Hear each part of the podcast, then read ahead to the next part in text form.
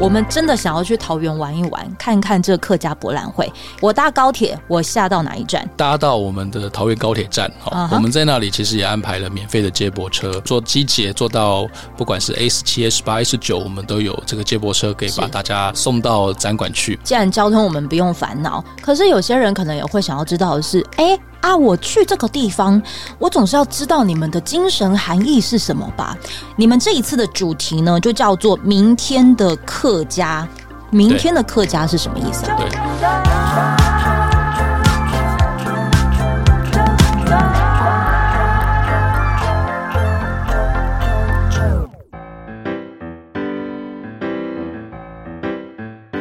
欢迎收听啾团，我是JoJo。在今天呢，阿啾来到这个录音空间，想要跟大家分享的就是呢，也许你接下来还想要再去各个地方走一走，所以呢，有些听众朋友他就借由啾团其中一集，就是阿啾来邀请到了咨商心理师陈志恒，这个志恒哥呢，来跟大家分享他居住在这个桃园有哪一些好玩的、有趣的，而且是友善的这些景点，让大家更加认识桃园。那这一集呢，我们则是要跟大家分享的就是我们在桃园的生活攻略，就是旅游篇，来居住在所有比如说桃园以外的朋友们，或者是你呢刚好也居住在桃园的话，想要来参与桃园最大盛事，就是2023世界客家博览会的话，麻烦一下这一集一定要听好听满。这一集呢，我们就是要来邀请到的，哎，我们直接邀请到了我们的大来宾。这位大来宾呢，就是我们的桃园市政府新闻处的处长罗楚东。罗处长，处长好。JoJo你好，还有各位听众朋友，还有应该也有观众朋友，大家好。对，为什么会有观众朋友呢？就是因为我们在这个录音的时候，我其实也刚好有几台的机器正在录制着这个画面。对，有影像其实是好的，你知道为什么吗？因为处长真的实在是太搞勒手哦，还就是带了这个2023世界客家博览会的礼物要来给阿啾。哎，拍谁不是给啾团的听众，给阿啾，给阿啾。来来来，可不可以就是请我们的这个处长呢？哦，来哦，看一下、哦、我们的这个直接打开是可以的吗？直接打开好，可以可以可以，这就直接开箱了哦，直接开箱好，那我就粗暴一点哦。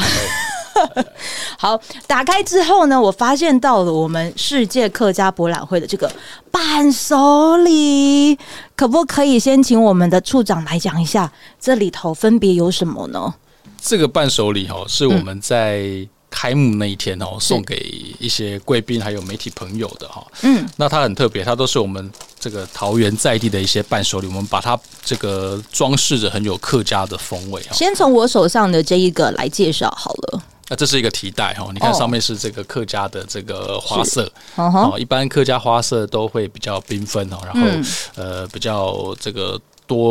多样的颜色。那我们这一次也是因为、为什么挑蓝色？因为这一次蓝色也是在我们整个世界客家博览会的主视觉的颜色之一、哦、所以我们也挑选这个蓝色、哦、来这个制作我们的帆布袋。它上面写着客家小提袋蓝油桐花布。对对对对对，我要把它打开。然后现在听众朋友，你现在听到正在开箱的这个声音，很可爱的这个小提袋，哎，这感觉好像也可以放平板耶。对，这其实还蛮实用的哦，装便当。好像也可以、也可以，也可以。对，除了这个之外呢，还有看到1、2、3、4、5、6，有6小瓶的，这个是什么呢？可以来跟我们介绍一下。这个是我们有它叫做好客随身皂、哦、就是说平常这个因为前一阵的疫情嘛，是、哦、你如果说要出去，随身携带一个，你要洗手，你看它的这个包装还蛮贴心的，所以也不会让你沾手。哦，这个很不错哎、欸，所以等于1、2、3、4、5、6，6小瓶这样子，我也可以来如果想要洗手的话，我就可以直接你就带一个在身上，好棒、哦，随时可以洗手。我带2个好了，当然可以，你6个都带好了，随时都能使用。好，那另外一个呢？这个看起来瓶子。哦，啤酒对不对？啤酒喝酒不开车，安全有保障，未成年请勿饮酒。好，接下来可以来介绍为什么要选择这一个成为伴手礼呢？这个因为它也是我们这个桃园在地的这个厂商，它的这个、等于是说清创的事业啦，所以我们也是希望透过这么大的一个国际级的博览会、让很多来自国际甚至是我们自己台湾这个各个县市的朋友都能够认识到我们的这些产品、所以这是挑啤酒，因为夏天觉得喝啤酒也是一个很消暑的这个动作啦，所以就帮大家准备了啤酒、我们在播出的这个时间刚好也是在大概在9月份左右，其实有时候也可以就是喝这个有点酸酸的气泡感的啤酒，对对对对，然后它这个其实蛮有含义的、因为我手上拿这一个呢叫做桃园酸甘茶啤酒，酸甘茶生甘得，对，是吗？对，应该是这样念的、应该你念的其实蛮标准的啊、谢谢。他说呢，就是酸甘茶它有客家人勤俭持物的美德，就是利用拜拜完的这个虎头柑再加一点茶叶哦，这个其实也就等于把桃园的那一种的这样的氛围，对，注入在这样这个形象当中。没错没错，我觉得是活动本身哦，大概大家来看完之后还是会希望大家可以带一些东西回家、所以刚刚看到这个啤酒甚至这个礼盒、是不是只有这个，我们在整个市客博的旁边就有一个专门卖特色伴手礼的市集、有很多都是为了这一次市客博专门量身打造的特色伴手礼、这都是我们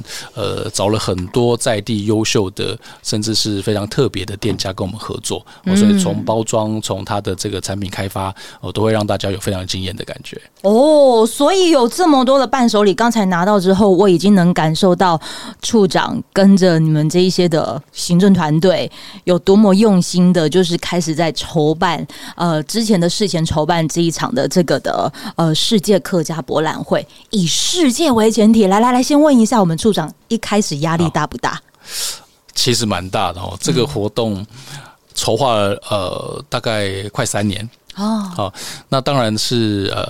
我们张善政市长是在去年年底上任，是那上任之后我们就接手这个活动，那当然前面的行政团队也耗费了非常的多的心力，那我们一棒接一棒，那我们接手之后其实已经到了快要开展的日期了，去年12月25号就任、到今年8月11号开展，所以时间很赶，因为这个活动还包含了硬体场馆的建制哦，硬体场馆的建制地点在哪里啊？就在青埔，在基捷 A19 的附近。就在旁边，所以你搭机器来非常的方便，非常的方便。当你在经手的时候，要继续把前人已经筹备好的这一些各项的行政药物到你身上之后，要准备开始落成执行。对，而这个过程执行的这个，也许可能不管在沟通也好，还是说可能在看到所有这一些的整件，慢慢的一步一砖一瓦直接打造，直到开幕，有没有哭啊？我觉得，终于可以哦，就让大家享受了。对对对，我想每一个同仁哦，不光是新闻处，其实这个几乎是市府总动员。是，从市长开始哈，我们在客家局、文化局、管理局啊，还有这个各个局处哈，我们其实都这个投入了非常多。简单来说，只要在桃园，都关你们的事情。对对对 对，开展之后，我们其实几个局长哦，每天还是都要轮流去当那个执行官，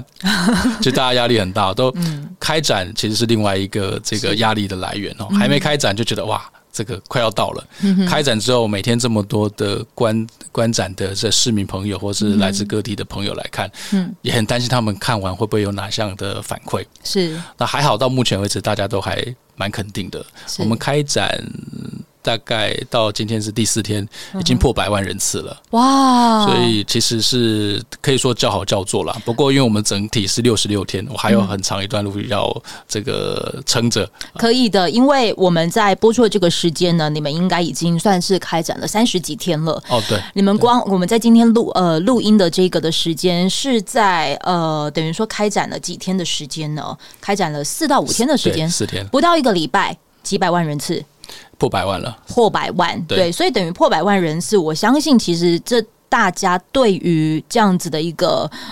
博览会，他们是各种期待，也说不定还会想再二刷。但一可能听啾团的朋友们，可能也许来自中部的，来自南部的，请处长好好的来告诉我们，我们真的想要去桃园玩一玩，看看这客家博览会。先从交通来讲好了，我搭高铁，我下到哪一站？搭到我们的桃园高铁站，我们在那里其实也安排了免费的接驳车哦，所以其实如果不开车的话，坐到我们高铁站是非常的方便哦，甚至你坐机捷坐到不管是 A17、A18、A19，我们都有这个接驳车可以把大家送到展馆去。那展馆我们有两大的主展馆，还有副展馆。还有各个卫星的展区，这彼此之间我们都有接驳车哦。可是我们这边要说好，既然交通我们不用烦恼，可是有些人可能也会想要知道的是，我去这个地方，我总是要知道你们的精神含义是什么吧？你们这一次的主题呢，就叫做“明天的客家”。明天的客家是什么意思啊？对，这个主题哦，其实我们这次也很感谢中央的客委会跟我们一路以来讨论了很多策展的方向。明天的客家其实代表就是说，我们其实要跳脱过去大家对客家人的一个传统刻板的印象，可能在我们诉说历史、诉说文化的同时，也要让大家看到说，这个客家人未来在这个台湾的版图、世界的版图能够扮演什么样的角色哦？所以在这一次我们的这个两个主要的展馆哦，一个叫做世界馆啊，一个叫台湾馆。那世界馆我们收集了很多客家人在全球开枝散叶的故事哦。哇，全球开枝散叶的故事，对，全球，所以有包括哪一些的？他们有在的国家或城市开枝散叶，没错，举一个例子哈，对，最喜欢听故事的，大家可能没有想到，客家人其实在中南美洲也有很多的这个发展的历程哦。当然，它有一个历史的背景在哈，过去可能在因为一些这个在这个中国大陆生活的状况，或者是说有一些这个找出路的状况，好像必须要移民到海外去。是，那他们到那边之后，也这个花了很多的这个时间哦，才在那里能够比较有好一点的生活哦。那在比如说我在办这个展之前是还不晓得，原来雷鬼音乐跟客家人也有关系啊，也有关系。对，那怎么办？我要很诚实的说，处长，我可能跟客家有关系，所谓就是什么天公啊，对，哦，是雷鬼在哪里？他跟雷鬼的关系在是说，他的第一代移民到那边的时候，这个客家人叫做这个陈兰迪哦，那他一开始是在牙买加，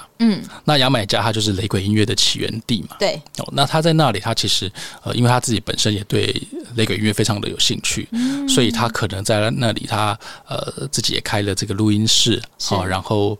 帮助了很多对音乐有梦想，然后有一些这个兴趣的这些音乐工作者。对，那过了一阵子，他觉得好像希望他的雷鬼的这个音乐的事业能够再更加的蓬勃，他就搬到了纽约。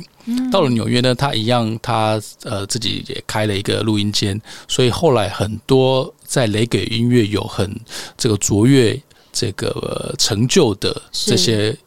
创作者，都曾经在他的工作室里面录音，甚至创作过，所以很多雷鬼音乐的这些这个等于是歌手哈，都非常看重这个陈兰迪他们带给雷鬼音乐的影响。这个我觉得蛮值得一看，尤其是啊，当我前阵子我看了一份资料统计，就是男女之间，他们如果有要出外游玩的时候，可能男生跟女生的三大选项前三名其实都不尽相同。其中，男性朋友最喜欢逛的主题前三名一定有一个地方叫古迹。哦，真的吗？故事。通常有这些底蕴的，所以来听众朋友，如果你有想要就是来听听这故事。刚才我们的处长只讲了这个其中一个，我们在世界馆呢，它会有8个区域、20个国家各自的客家故事，他们是用很多媒体的装置啊、互动的装置啊来去说故事，所以我听故事我不会感觉到无聊，我甚至还会觉得哇，好棒哦！对，所以世界馆主要就是呈现这些大家过去可能比较没有认识这么深的故事、哦 把它透过策展的方式，我们除了静态的这个文字的呈现，我们还有一些刚刚JoJo提到的多媒体、哦、甚至沉浸式的体验、让我们能够听到音乐，能够看到这个文献，那甚至我们有这个各个世界各地的、著名的客家人他们发展的故事，所以我们有一个展区就叫做世界客家名人堂，是我们把一些具有标志性意义的客家人、哦、包括像新加坡的这个李光耀他们的这个等于是这个也是创建的这个元老、哦、把他的故事给这个陈列出来，像刚刚提到的这几位我们其实都花了很多心思在策展，等于你们填掉任何的前置作业必须要做好做满做很足、欸、当然当然没错没错、哦、我们甚至还有跟影像的这个工作团队合作，所以他们都这个、出发到刚刚提到的中南美洲，提到到了美国，甚至到马来西亚到新加坡去拍摄当地客家人的一些故事，所以这次的展览不光是静态的、我们在这个所谓影像的这个铺陈上面都非常的用心、刚才我们讲到世界好，可是我们的处长也讲到台湾馆也很值得一看，为什么呢？台湾馆我们是邀请了14个、台湾的县市一起来参展跟布展、好，我试着一口气讲完，桃园台北新北苗栗南投高雄花莲台东新竹县新竹市台中市云林县台南市屏东县JoJo、果然是专业的广播人，完全没打结，因为我前面有很多字厉害厉害。好，全台湾首次整合台湾不同区域的客家文化历史跟产业这些议题，来变成一个国际型展览。对对，这样子各个城市的邀约的过程当中，有没有什么值得跟听众朋友分享的小故事呢？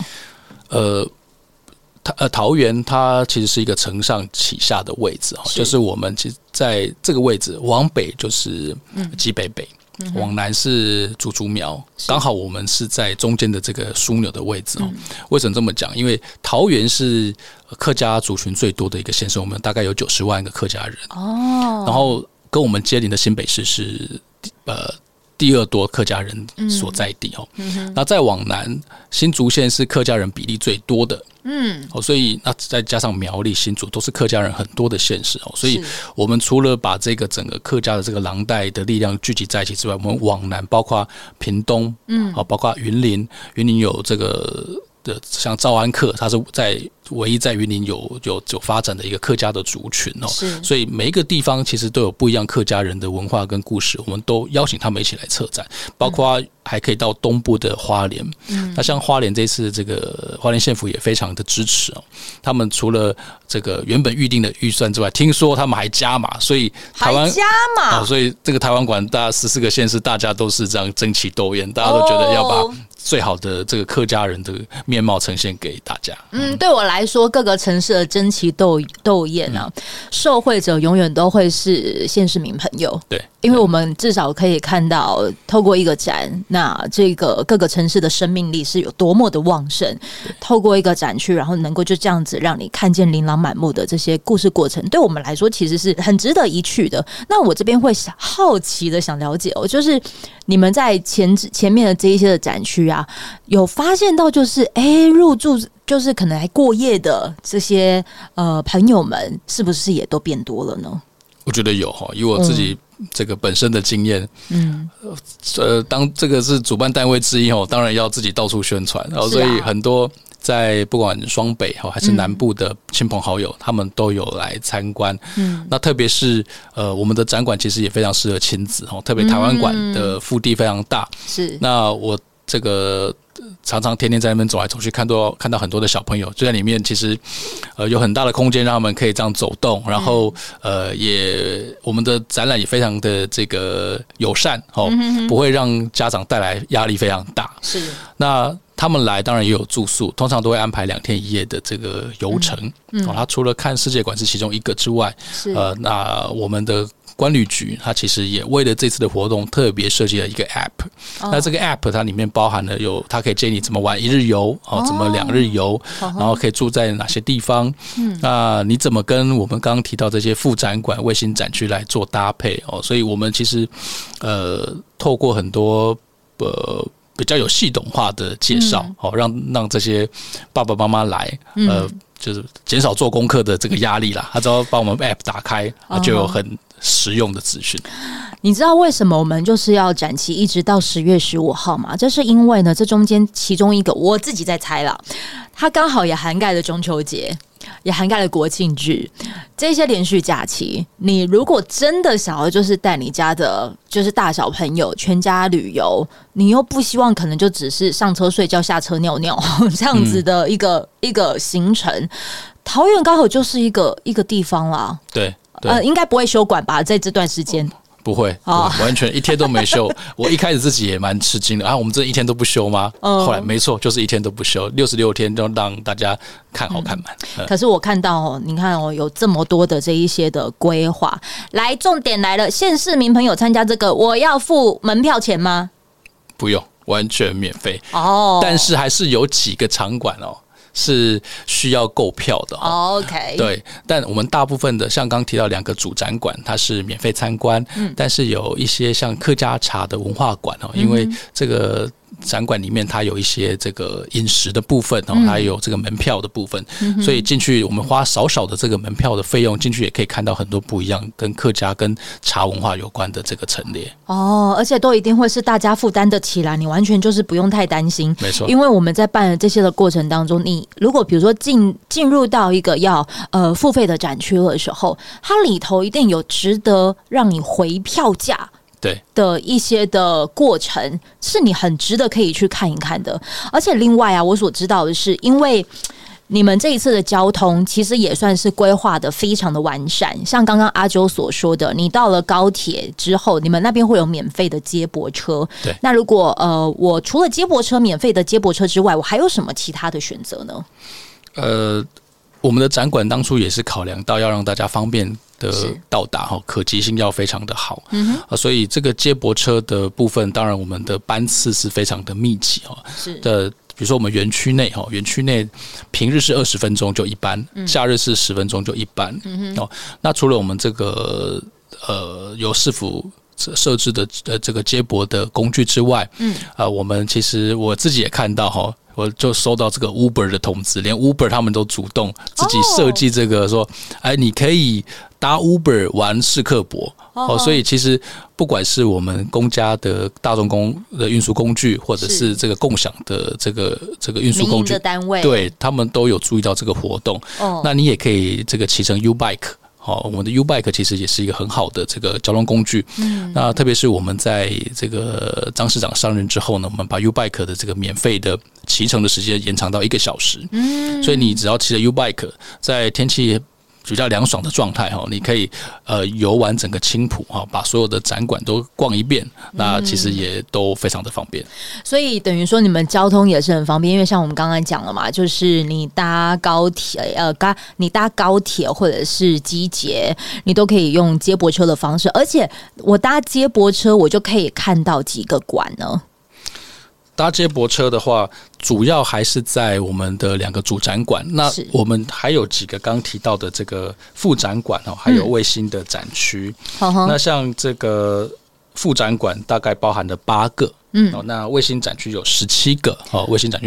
这其实都有一些接驳车可以到达。什么叫做卫星展区啊？卫星展区它是我们已经在过去，因为刚提到桃园市客家人很多，最多的一个城市，所以一直以来，这个市政府也会投注很多的经费，它打造一些场馆是专门介绍我们客家的文化，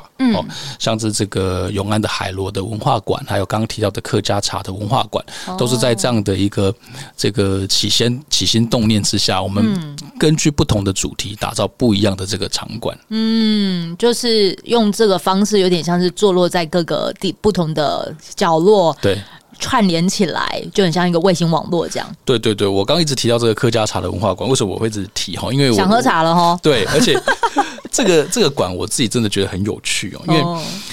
他说是客家茶文化馆，可是你到那边，你可以体验到很多异国的茶文化。异国的茶文化，所以不只是客家茶。对，比如说它有一个6国的茶室，它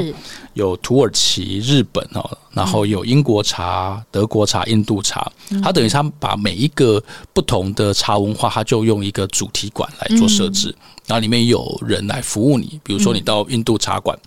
他就会跟你介绍这些香料的使用，你添加什么香料大概会带来什么样的风味，那到德国的茶的文化馆，它也会有人来为你服务，让你更除了喝茶之外，更透过茶来认识这个国家的文化，所以我觉得这也是这些场馆为什么会挑选作为我们这个卫星展区的原因之一。哦，对，而且我在这边补充一下，就是如果你是有拿基北北桃都会通的话，其实也是可以使用的嘛。对，基北北桃的这个都会通，也就是1200这个方案上线之后，其实也减轻了大家游玩的成本啊，运输的成本哦，你可以搭这个台铁、捷运、机捷，所以你透过这个1200，你完全都不会觉得这个好像会很伤荷包，或者是成本太高。你在30天内，我们也欢迎你这30天内每天都来逛我们市客博，都不会让你多花1毛钱，所以其实是真的蛮方便。你还可以骑 U-Bike 也不用钱哦，对对，那真的很方便。所以等于说你在10月15号之前呢，你都可以就是来参加这样子的一个盛会。那刚才也有讲到，就是我们有国际型的展览，地方特色的主题展览，我听说你们还有光雕秀啊？对，哦，可以来就是跟大家分享一下吗？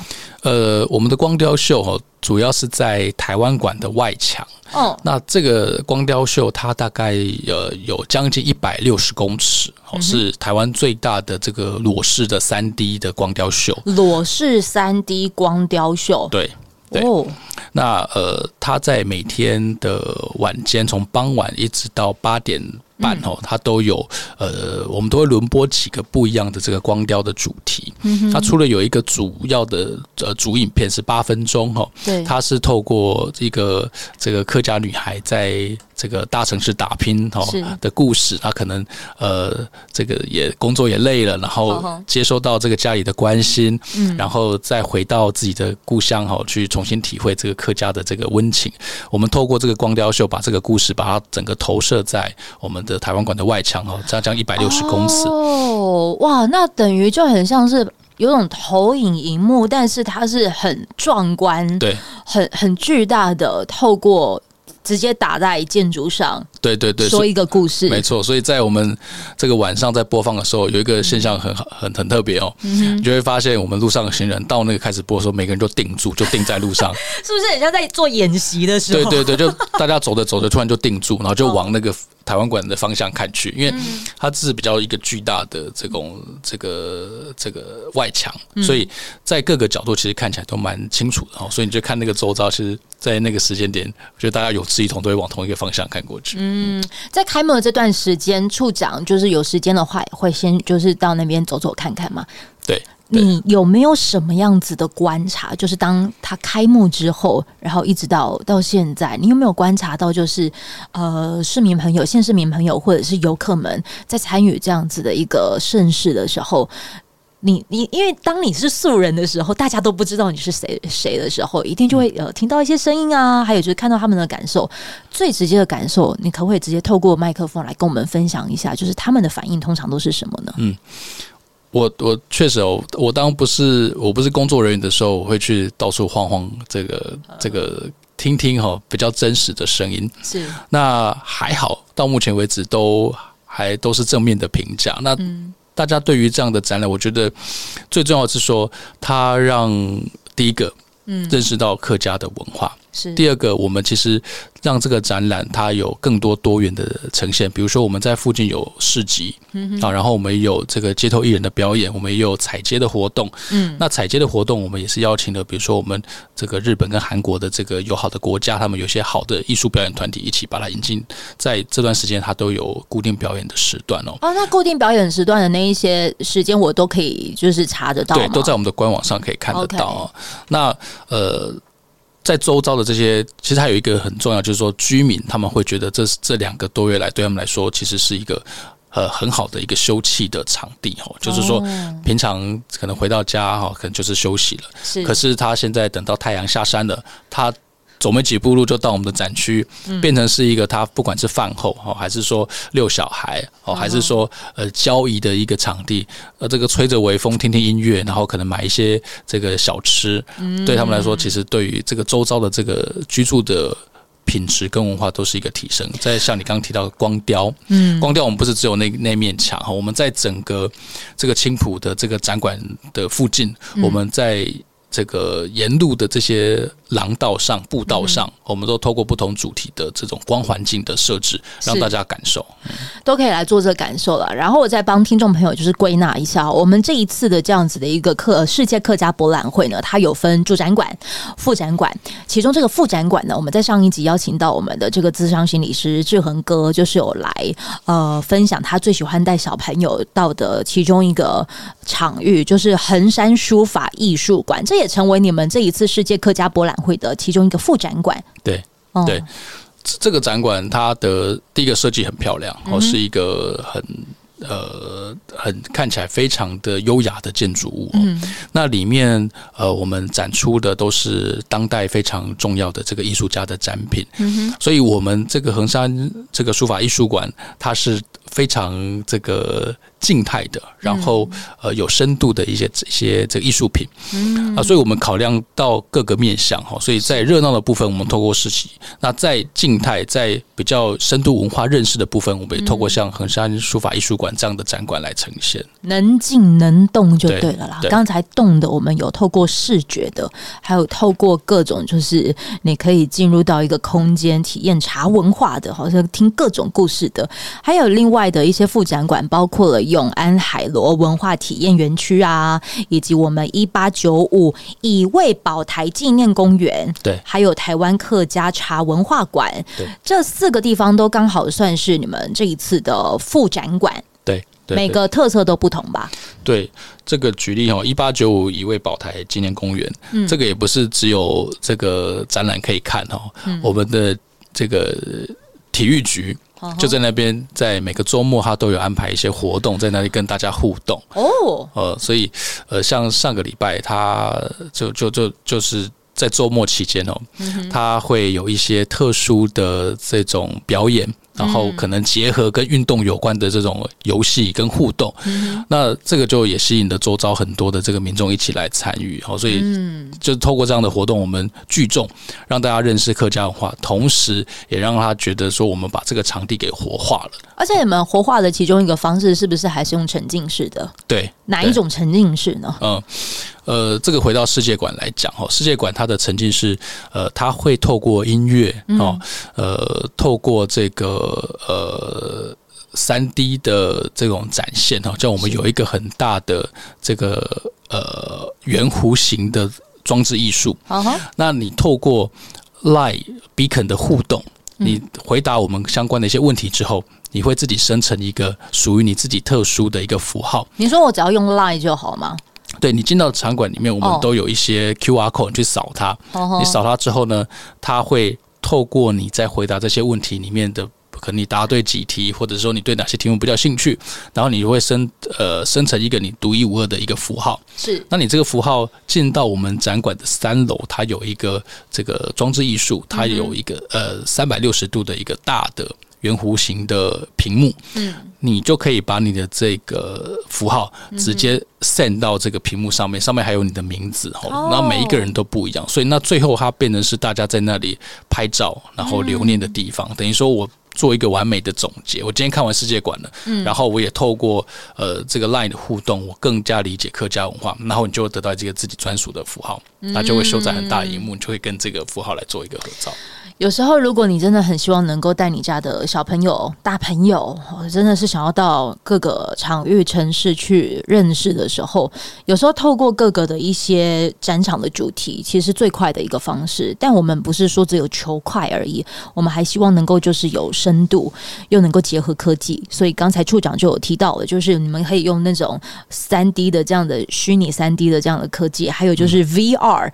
的这些技术都可以就是结合在这其中。我只能说他们交通全部都安排得非常到位，然后整个的展区也因为各个城市的共襄盛举，所以其实是非常非常很奔放的这样子一个奔放的世界客家博览会，我们都希望能够邀请你，就是可以来桃园走走。桃园还有好多的一些值得让我们这些好朋友们去踩踏的地方。我们可不可以在最后，因为你刚才讲了嘛，就是我们在这个观赏欣赏完世界客家博览会之后，有了一个打卡的机会，然后借由这种的科技技术，我留存了这样的画面。那如果我还想再去其他地方走走，也可以用很短的时间跟听众朋友来讲一下，还有哪些地方可以踩踏吗？好，我推荐一个就是让你自己也有去的有，不能是只有做功课那种，是你真的要去的有。有一个我们在日前刚落成启用的大南森林公园这个公园位在八德，一个水字旁，然后在一个东西南北的南，对，大南山森林大南森林公园它大概可以被称为是这个八德之肺啦，就是说八德之肺，就是说你把它想象成是台北的大安森林公园一样，所以我们的这个大南森林公园它其实是以生态为主，它的生态是非常的丰富。过去它是这个军方的用地，那后来也是经过了一些协调跟对于这个地方的一个定位，他决定把它变成一个生态的公园。是，那当然现在的这种因为都市化的程度很高，大家慢慢觉得我除了周边有很多的这个都市化的建筑物之外，其实适当的这种绿化的环境公园反而是我们现在这个阶段更需要的，所以后来在这个地方我们就把它这个变成生态的公园，也在前一阵子刚刚的落成。那大南森林公园它有分南北两区那我们现在刚落成的印象中应该是北区那南区的部分我们现在也正在这个如火如荼的整建当中，很快的也可以再跟大家做见面真的是你自己有去过的？对喜欢吗？还不错啦，因为毕竟我也是两个孩子的爸了通常这种可以让小孩子尽情的把体力消耗掉的地方，我都还蛮喜欢的。梦寐，请问一下，就是处长，你两个小朋友分别是就是在几岁的阶段？我小朋友大儿子今年要上国小的，然后我女儿1岁9个月。哇，其实都很需要，就是带去跑跳的呢。对，所以这个其实是还蛮适合很多爸爸妈妈亲子课去。终于可以能够从我们的处长这边得到一个口袋名单，就是我们的大南森林公园。而且我所知道的是，你们还会有很棒的一些优惠，是可以让我们的听众朋友，如果真的就是有要在北部玩个2天1夜的话，也许可以有一个选择，就是买这个套票，对不对？对，没错。我们桃园今年第一次加入基北北的好玩卡的行列，所以本来是基北北好玩卡，现在变成基北北桃好玩卡。那这个好玩卡它厉害在哪里？你只要花650元你去购买这张卡，你就可以在2天内，你可以畅游基北北桃里面总共30个景点。那这30个景点里面有8个是这一次桃园新加入提供的景点这8个里面有6个是免费的景点，2个是要收费。那这2个要收费的，其实它也是透过这个好玩卡可以用比较优惠的价格去购买，像是小人国跟 Xpark， 这个大家耳熟能详，而且到桃园也是非常值得大家去的一个景点。在这次透过好玩卡大家可以去把它这个放到你的这个流程里面。那这个好玩卡它其实这个购买的地方也挺方便的我们可以在台北车站，在西门站都可以买得到。那在桃园可以在 A12、A13 跟 A18 的这个机捷的站，这个捷运站里面都可以买到好玩卡。都可以买到。我可以跟处长分享一个就是生活的例子就是我们的爸爸妈妈们，其实如果以我们都是7年级生的话，也是我们的父母亲大概都比如说50、60、70岁，就是这 range 就是这么广，对。可是他们也会想要出去玩，但他们都不知道要去哪里。对，都就想去哪边走走，只要对他们来说脚有踏到桃园就我玩过桃园我踏到花莲我就叫做我有花园。为什么我们要特别就是在节目尾声讲到基北北桃好玩卡呢？因为它这个是针对规划行程比较没有想法，你想要去玩，但是你不知道要去哪里有选择障碍，哎，有选择障碍，啥都想去，那不如就干脆我们就直接帮助你，可以就是有这样子的一个套票，对，告诉你说，也许你可以借由套票里面的这一些选择，让你可以就是规划一个上有老下有小的时候，你可以知道，哎呦，这些地方就让他们去选，对对，这个其实非常的方便，对，而且这些都是千挑万选才能够纳入好玩卡里面，所以，透过好玩卡去玩去踩点这些景点哦。我是觉得大家绝对不会失望了，而且重点是又划算。你选择了听啾团，也就是因为你也许相信阿啾的选择，阿啾可能就很像是啾团选物店的店长，邀请到了各个的一些受访者来到了啾团，就是分享各种的生活。那这一次桃园市政府也选择了啾团，也就是希望说能够借由这样子的平台呢，可以就是跟大家一起分享。如果你要带着自己好，或者是带着家人一起到各个城市走走，桃园也会是你一个很好的选择。这也就是就我们所知道的，以新闻处处长对于那些媒体啊，或者是广宣的一些的行销观点来看的话，突破同温层，对，是我们可以努力的事情。对，桃园的不管是旅游，不管是文化，甚至居住，都有很大的发展的潜力。我们慢慢的把这些桃园的好让大家知道。上一集我们是听到了跟亲子有关的，这一集呢，让你听到的是跟旅游有关的。我再一次感恩感激我的衣食父母啊，桃园市政府，谢谢JoJo，这个选择了阿啾，然后就是可以把这些讯息分享给听众。谢谢，这个透过你的节目，我相信我们桃园再多个500万观光人次应该是没有问题。一起努力。再次谢谢我们的这个处长呢，我们的罗处东处长哦，就是可以来到我们的啾团来跟大家一起聊聊桃园的美，桃园的好。那当然，如果你有更多想要了解世界客家博览会好玩有趣的地方，这一集的单集资讯栏连结，我们都会有很详细的资讯来就是提供给你。再次谢谢我们的处长，谢谢JoJo，谢谢大家，谢谢，拜拜。